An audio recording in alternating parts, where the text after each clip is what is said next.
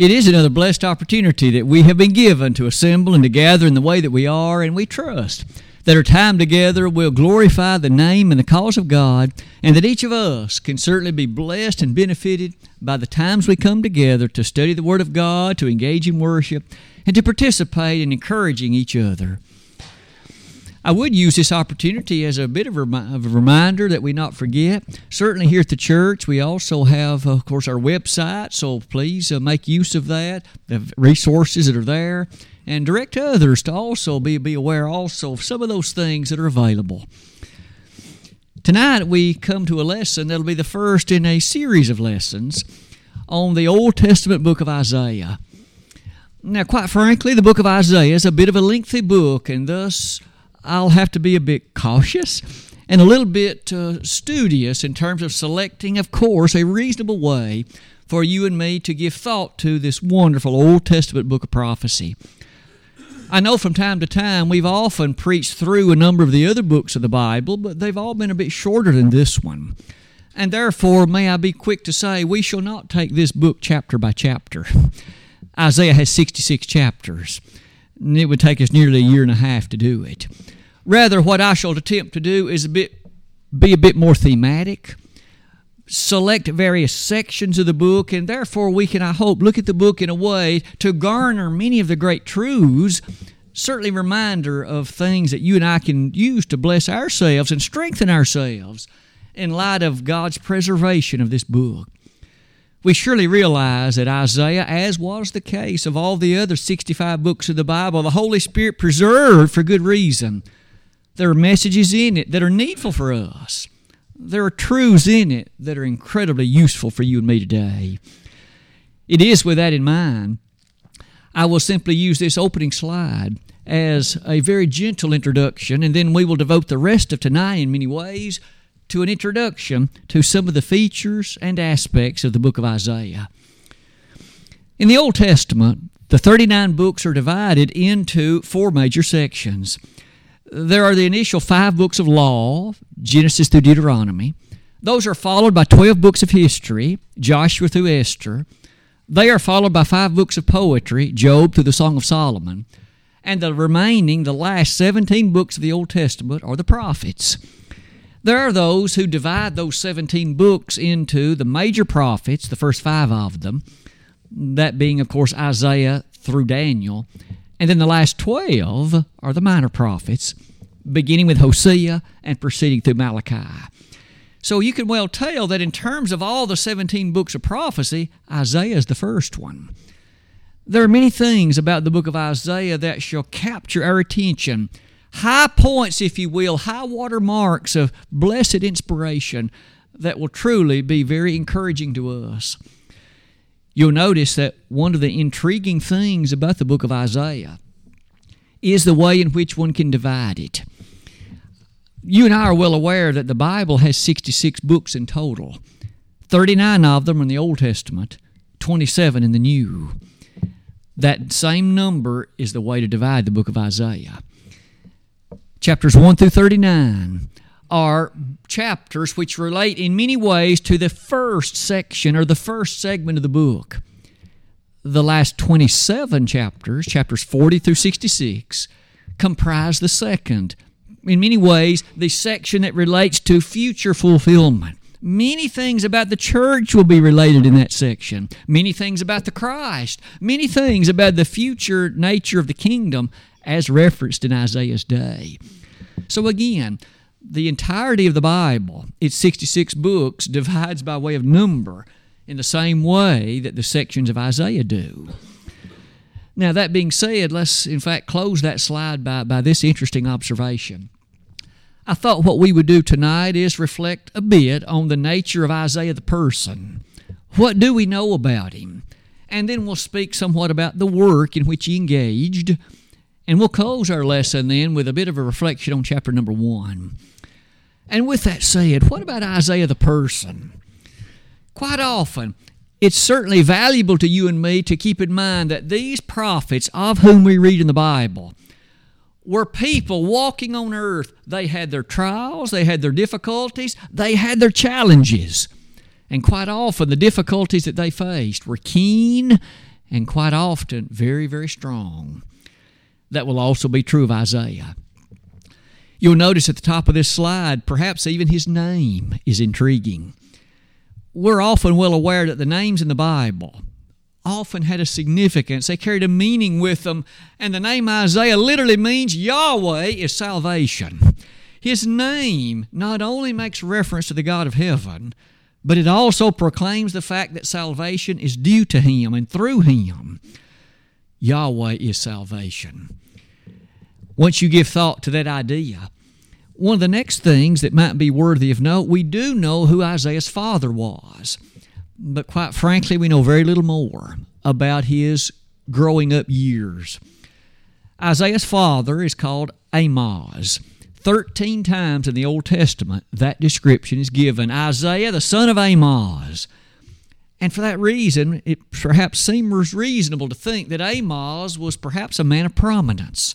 Maybe he labored in a rather noteworthy way in Jerusalem or in connection to the temple. But again, the Bible doesn't say that. Isaiah was his son. I might invite you to note next we do have perhaps a clue in chapter 7, verse 3 of this book that Isaiah did live in Jerusalem. Now, even then, the, clay, the case is not clear cut, but at least it seems as if there's a suggestion of it. One chapter later, in Isaiah 8, verse 3, we learn something about his wife. Isaiah was a married man. His wife is called a prophetess. We know nothing more about her. She, however, was called a prophetess. So it would seem that, again, she had the capacity, the capability, and some of the features connected with the idea of prophecy in that ancient era and day. We do know that there are other prophetesses that are mentioned in the Old Testament. There's Huldah in 2 Kings 22. There's also Deborah in Judges chapter 4, just to name two. But again, Isaiah's wife is called a prophetess. You also notice that he had two children. Isaiah had two sons.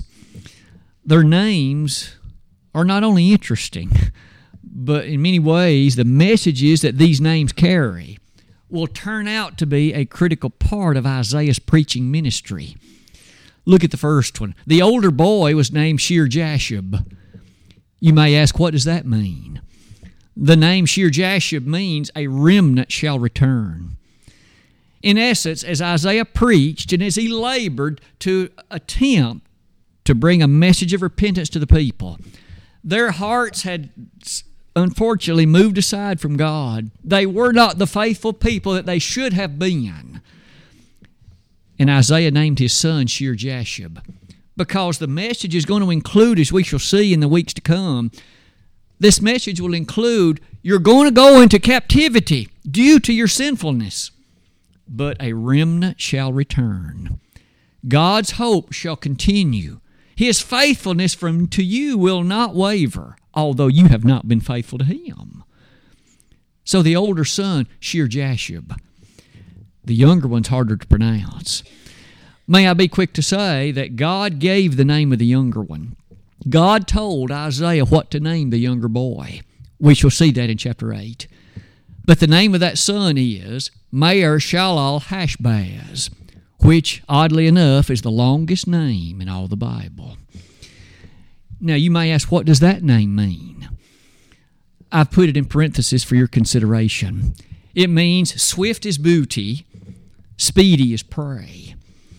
Now, again, that name is going to be significant, for it's going to describe the enemies of Judah. The enemy is going to come as swift as a prey, as swift as a particular strong adversary, and pounce upon you due to your unfaithfulness. It was a strong message. No doubt every time the people of Israel reflected upon the names that Isaiah's children had, they should have thought about their own sinful condition they should have thought about their own separation from God. As we shall learn, they didn't always do that. And they brought a great deal of challenge upon the man Isaiah. With that particular introductory slide, what about some of Isaiah's work? Now, this particular slide, I've tried to perhaps turn your attention with me to chapter 1, verse 1 we have a bit of information provided to us here that helps us set the historical background. The opening verse in the book reads as follows The vision of Isaiah the son of Amoz, which he saw concerning Judah and Jerusalem in the days of Uzziah, Jotham, Ahaz, and Hezekiah, kings of Judah. And so immediately we know the kings who were reigning on the throne of Judah during the time that Isaiah labored, during the time that he prophesied, and hence we are able to set pretty closely the time period in which Isaiah labored. Notice again the names of the four kings Uzziah, Jotham, Ahaz, and Hezekiah. At this point on that particular slide, could I at least invite you to consider a bit about a timeline first, and then we'll revisit this slide and continue some of the features that are contained upon it. Now, this timeline is one in which the print is unfortunately a bit on the small side. So I'm just simply going to use a pointer to at least designate a few things, and then we shall be able to draw some conclusions. But can I invite you to notice at the bottom is a set of years 800 BC, 750 BC, 700 BC, 650 BC, and so on, all the way down to 400 BC. So, as we keep in mind the numbers prior to the time of Christ counted backward, and then, of course, the days since then count forward. But you'll also notice on the top up here, we have not only the various prophets of the Old Testament highlighted in terms of when they labored, but also the kings who reigned during those particular intervals in time. Now, at the top, let me point out Isaiah. This band here has the word Isaiah beside it. And as you look at the set of years, Isaiah began his public ministry at about 745 BC and it continued all the way until about 685 BC. There are some indications in the book that Isaiah may well have been a prophet for upwards of 60 years. Now, that was a very long time, of course, for folks living back at that time, for that would easily mean Isaiah must have been near 90 when he died. That was a bit unusual for people no living back then. It interesting to consider then as we shall learn before the lesson's over tonight, the way in which he met his death may also be a source of great encouragement for you and me. Going back to this particular slide, you may notice some of the contemporaries that, in fact, were also laboring at the same time that Isaiah was. Just below it is the man called Micah. There's an Old Testament book called Micah. Isaiah and Micah were contemporaries, they were working together. Not only that, you may give thought down here to some of the other prophets that labored at about this same time, namely Hosea. So, Hosea, Isaiah, as well as Micah all labored at roughly the same time in history. Perhaps in addition to that, again, note these kings. Here is Uzziah, followed by Jotham, followed by Ahaz, followed by Hezekiah. It was during that period in time that Isaiah carried out his labors proclaiming to the people the message of God. As we revisit then that previous slide, there is something to be said about the way in which Isaiah came to be a prophet. God called him particularly and specifically. Chapter 6, in fact, will point that out to us in some rather interesting detail. He was called to the prophetic ministry. You'll notice one other thing. The book of Isaiah reaches a rather powerful consideration in this light. It is referenced approximately 90 times in the New Testament. So, as you and I read through the New Testament books, think about how often we encounter some reference back to the book of Isaiah. Sometimes Isaiah is called the messianic prophet. He had a great deal to say about Jesus, about the work of the Christ, about the nature of the church, about the particulars and the details that would characterize the coming kingdom of the Messiah. Again, he's called the Messianic prophet. Perhaps a few more things on that slide then would be this. we've already noted the four kings Uzziah, Jotham, Ahaz, and Hezekiah, taken from chapter 1, verse 1. And as we've already looked at a bit of the timeline consistent with that idea, one of the things that can, in addition, be noted is based on those four kings, the times of Isaiah's work will fall naturally into three periods. I've listed them for you at the bottom of the slide. First will be the reigns of Uzziah and Jotham. You see, the economy and the nation as a whole understood and experienced several things during that time. In particular, Judah was flourishing then. Times were good. Isaiah had a lot of things to say during that time, and they, by and large, were matters of warning. He would urge them, Don't you be lazy. Even though times are good, make sure to honor God who gave these things to you. And make sure you appreciate the fact that God is the one who is responsible for these good times. Sadly, that message will not go very far. Next, you reach with me to that second period, the days of Ahaz. After that period of flourishing and after that period of bounty, the times of Ahaz were a time of decay. And isn't it often true that in the consideration of a nation, things happen that way? There is fortitude and liberty and strength and freedom, and then apathy sets in, indifference sets in, and so too does decay, deterioration. The standards that were once held to are given up. That happened to ancient Judah. And so during the days of Ahaz, there came to be a consideration connecting foreign hostilities. Foreign powers began to, to rise in their strength, and they threatened Judah. We shall learn much about that in chapters 37, 38, and 39. It might be also noted that war took place during this period. Judah had to fight against some enemies, and you might go ahead and take note, some of them were the nation of Israel, God's own people. God's people fighting amongst themselves. The third period, the days of Hezekiah. You might recall Hezekiah was a much better king than Ahaz was. He was more godly. He was more interested in the things of truth, and thus there was a cleansing during his period. A lot of the evil that had run rampant during the days of Ahaz, Hezekiah at least tried to do away with it, to remove it. So there was purification and cleansing. In fact, we shall discover that because the nation turned back to God during that time, God saved them the first time from Assyria. He, in fact, saved them rather amazingly. A whole host of Assyrians died in one night because God struck them so. At this point, as you have looked with me so far at a bit about the work of Isaiah, I've at least highlighted on that slide those three periods you and I just noted Hezekiah being the last one, Uzziah being the first one, and that middle period of Ahaz, that decay period in the middle.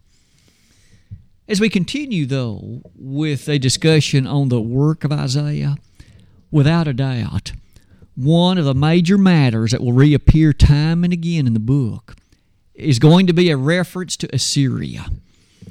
The foreign power, at least at this time, was a bit of a sleeping giant. Assyria had been weakened. She was not now at her strength, but Isaiah knew because of the deliverance of God that Assyria was going to rise in her strength and she was going to threaten Judah. You'll notice at the top of that slide, I've listed for you the kings of Assyria that, in fact, will have a part to play in our study of Isaiah. Some of their names, too, are a bit intriguing. Tiglath-Pileser III, followed by Shalmaneser V, followed by Sargon II, followed by Sennacherib.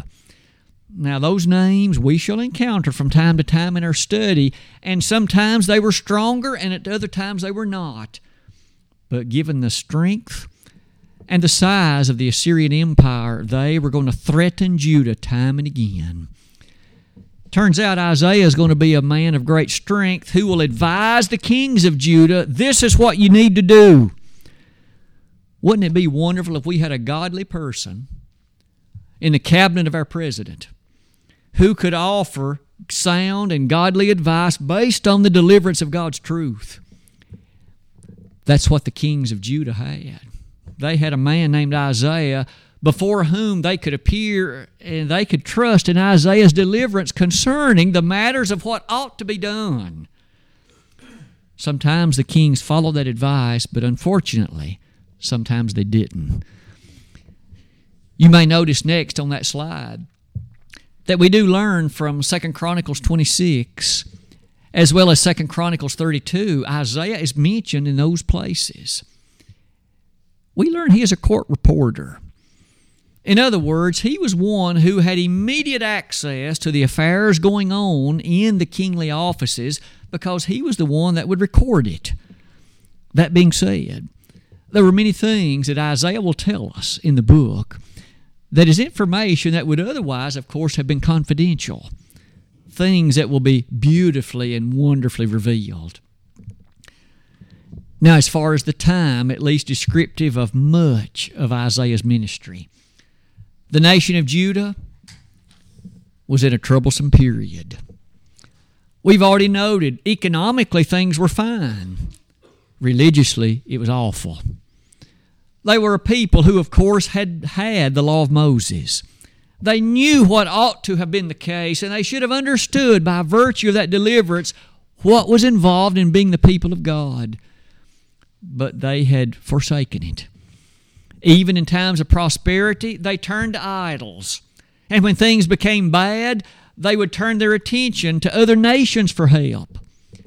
We're going to learn at one point that they will go begging to Egypt for help. Would you help us defeat Assyria? They wouldn't turn to God, but they would turn to Egypt.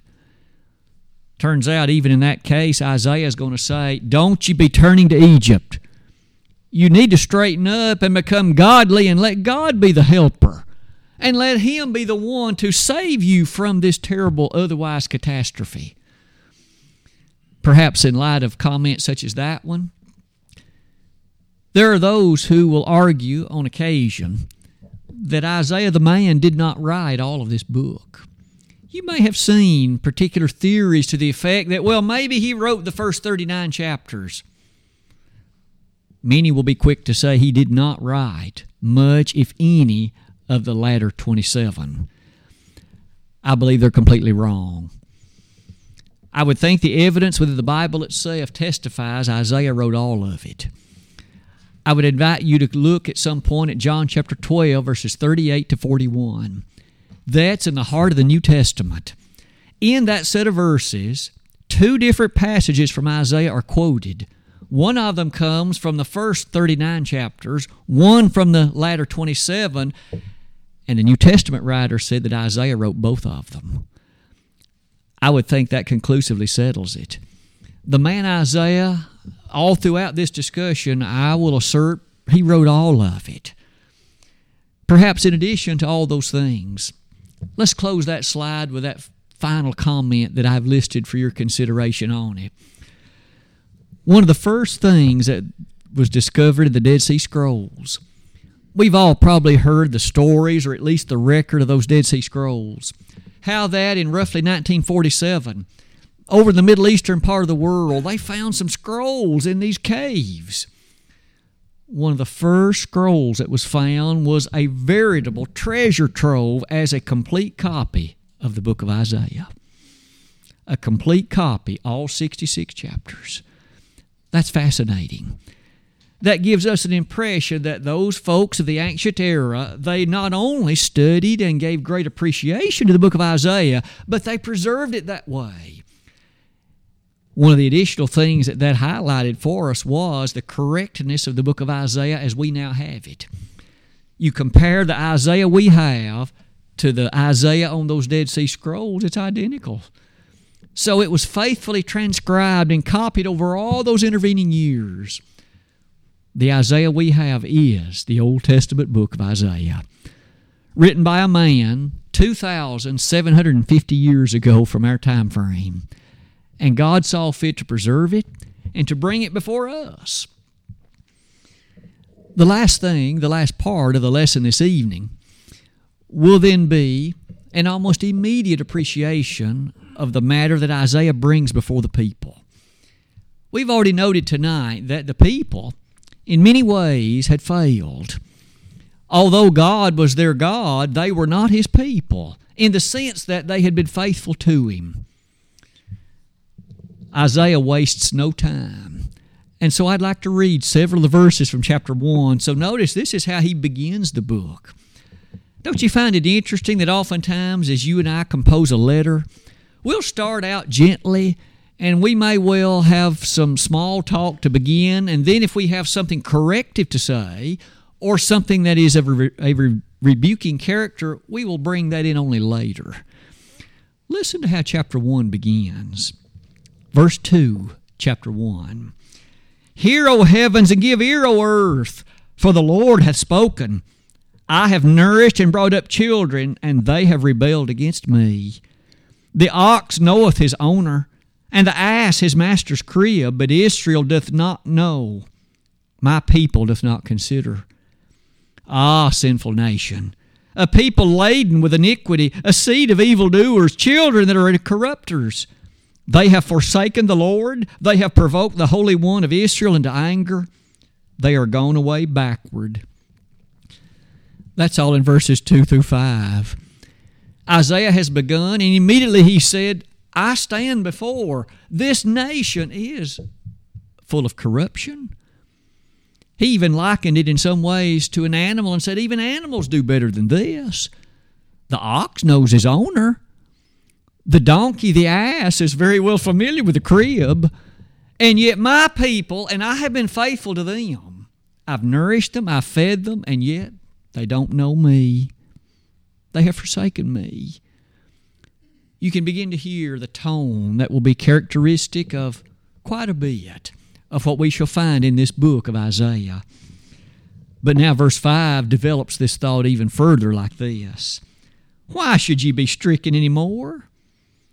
Ye will revolt more and more. The whole head is sick, and the whole heart faint. From the sole of the foot even unto the head, there is no soundness in it but wounds and bruises and putrefying sores, they have not been closed, neither bound up, neither mollified with ointment. Your country is desolate. Your cities are burned with fire. Your land strangers devoured in your presence. And it is desolate as overthrown by strangers.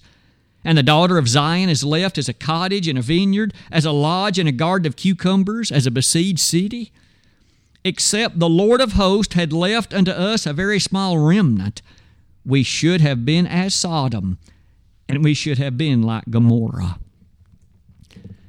Don't you suppose that that, la- la- that last verse especially would capture the attention of God's people?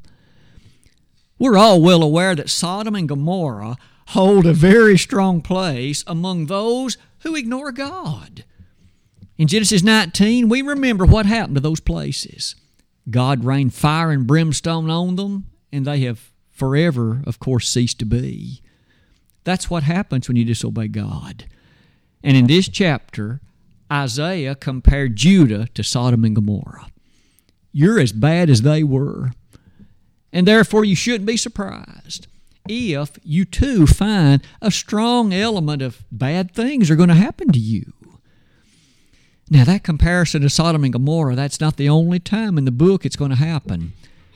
But it certainly seems significant the book starts this way. Let's read further and cast a spotlight on one of the first problems that the prophet Isaiah brings before their attention. Did you notice in verse number 5 and 6? He said, You are sick. Now, notice he's talking about spiritual sickness. They might have been fine physically, but from the sole of your foot to the top of your head, there's no soundness in you. They were religiously in a very bad place. Look at the first particular that he now mentions in verse 10. Hear the word of the Lord, you rulers of Sodom. There it is again. He calls them Sodomites. He calls them people who are like Sodom. Give ear unto the law of our, of our God, ye people of Gomorrah. To what purpose is this multitude of your sacrifices unto me? Saith the Lord, I am full of the burnt offerings of rams and the fat of fed beasts and I delight not in the blood of bullocks or of lambs, or of goats. When ye come to appear before me, who hath required this at your hand to tread my courts? Bring no more vain oblations. Incense is an abomination unto me. The new moons and Sabbaths, a calling of assemblies, I cannot away with. It is iniquity, even the solemn meeting. Your new moons and your appointed feast my soul hateth. They are a trouble unto me. I am weary to bear them. And when you spread forth your hands, I will hide my eyes from you. Yea, when you make many prayers, I will not hear your hands are full of blood. In that set of verses that you and I just noted, Isaiah early on in this book says problem number one has the following consideration Your worship is empty. Oh, you come together and offer the sacrifices, but God says, I hate it, and I won't accept it. Now, at this point, many would be quick to say, but didn't God command this back in Leviticus? Didn't he command in Deuteronomy they were to come and offer these? Of course he did. And now to this people he says, I hate this. I don't like your the way you're observing the Sabbaths. I don't care one little bit for the incense you're offering. The problem is easy to see, isn't it? It comes in the wording of the end of verse 12. When ye come to appear before me, so they were coming, who hath required it at your hands to tread my courts? It had become an empty ritual. It had become simply a habit. They would come, but their heart wasn't in it.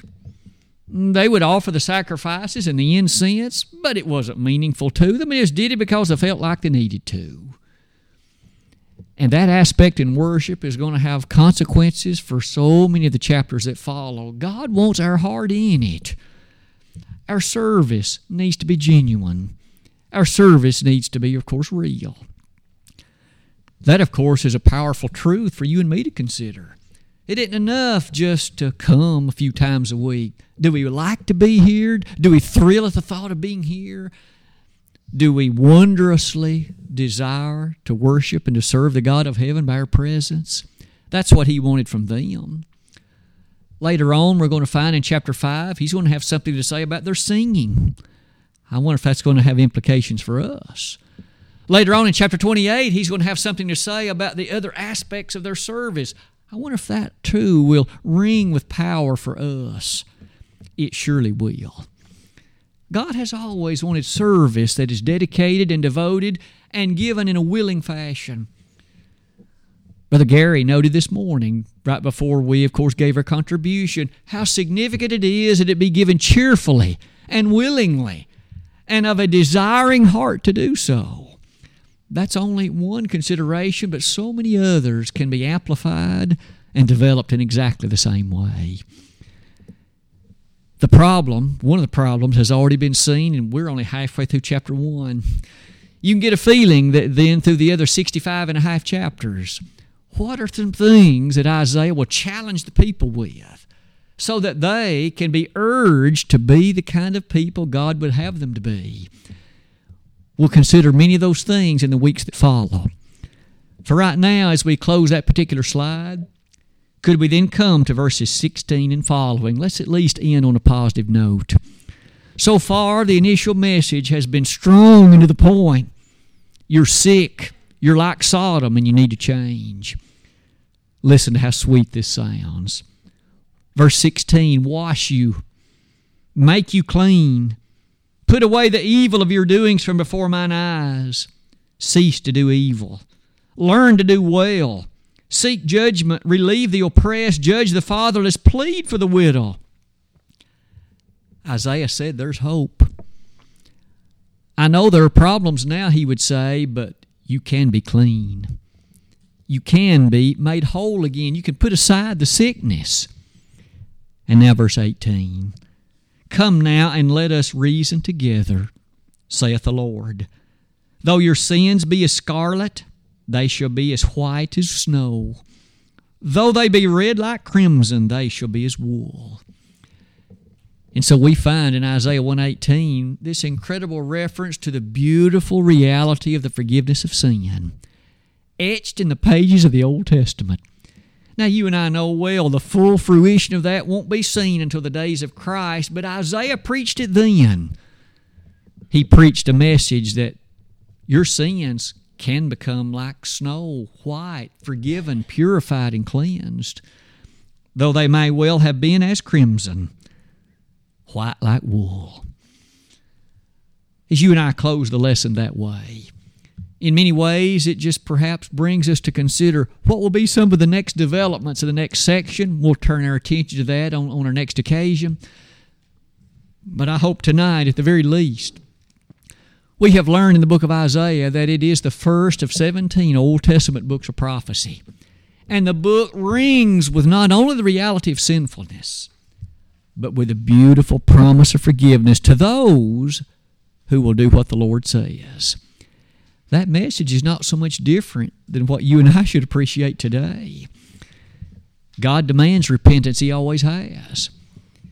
Isaiah preached a long time, and quite often the people weren't that interested in hearing it, and we shall find that tradition says he was put to death by being cut in two. Sometimes you and I see magicians who will no saw a person in two. Now, of course, that's only some illusion. It doesn't really happen. A number of rather strong traditions. Now, since it's not recorded in the Bible, we can't say for sure. But there are many traditions who that seem to point to the fact that Hebrews 11:37 may well refer to Isaiah. Hebrews 11:37 is the chapter that describes the honor roll of faith those great worthies of the Old Testament era. And when it comes to that verse, it says, They were sawn asunder, cut in two. Now, again, could that have been Isaiah? Perhaps. A man dedicated, devoted, and loyal to the God in heaven. And he preached with power to a people who, in many cases, weren't that interested in hearing what he had to say. May our hearts be more tender than, than those of that day, and may we desire to appreciate that God's remnant has always been promised. Tonight, if there's anyone in this assembly who may be upon thinking about the problems that the people of Judah faced, that has brought to your consideration problems you face, they could have been faithful, so too can you and I. If we could be of some assistance or help tonight or encouragement, we'd love to do it. If you'd love to obey the gospel tonight, that's done as you become a Christian this way. Believe in the Lord, repent of your sins, confess His name, and be baptized. Once you become a Christian, be faithful to that calling. Ephesians 4, verses 1 to 3. Cling to it ever. Philippians 3, verse 14. If you strayed away from it, don't remain in that location, but just like they, God wants to reason with you. He wants to forgive you, and He wants to cleanse you. And so he urges you to come so that he can make you as just like wool, just like snow, clean and pure. But you need to make the decision to let him do that. If you are guilty of sins known in a public way, tonight we'd be honored to make acknowledgement of your confession and your repentance, and we'd go to God on your behalf. This evening, if we could be of some help, why don't you let us do that and be of that assistance while together we stand and while we sing?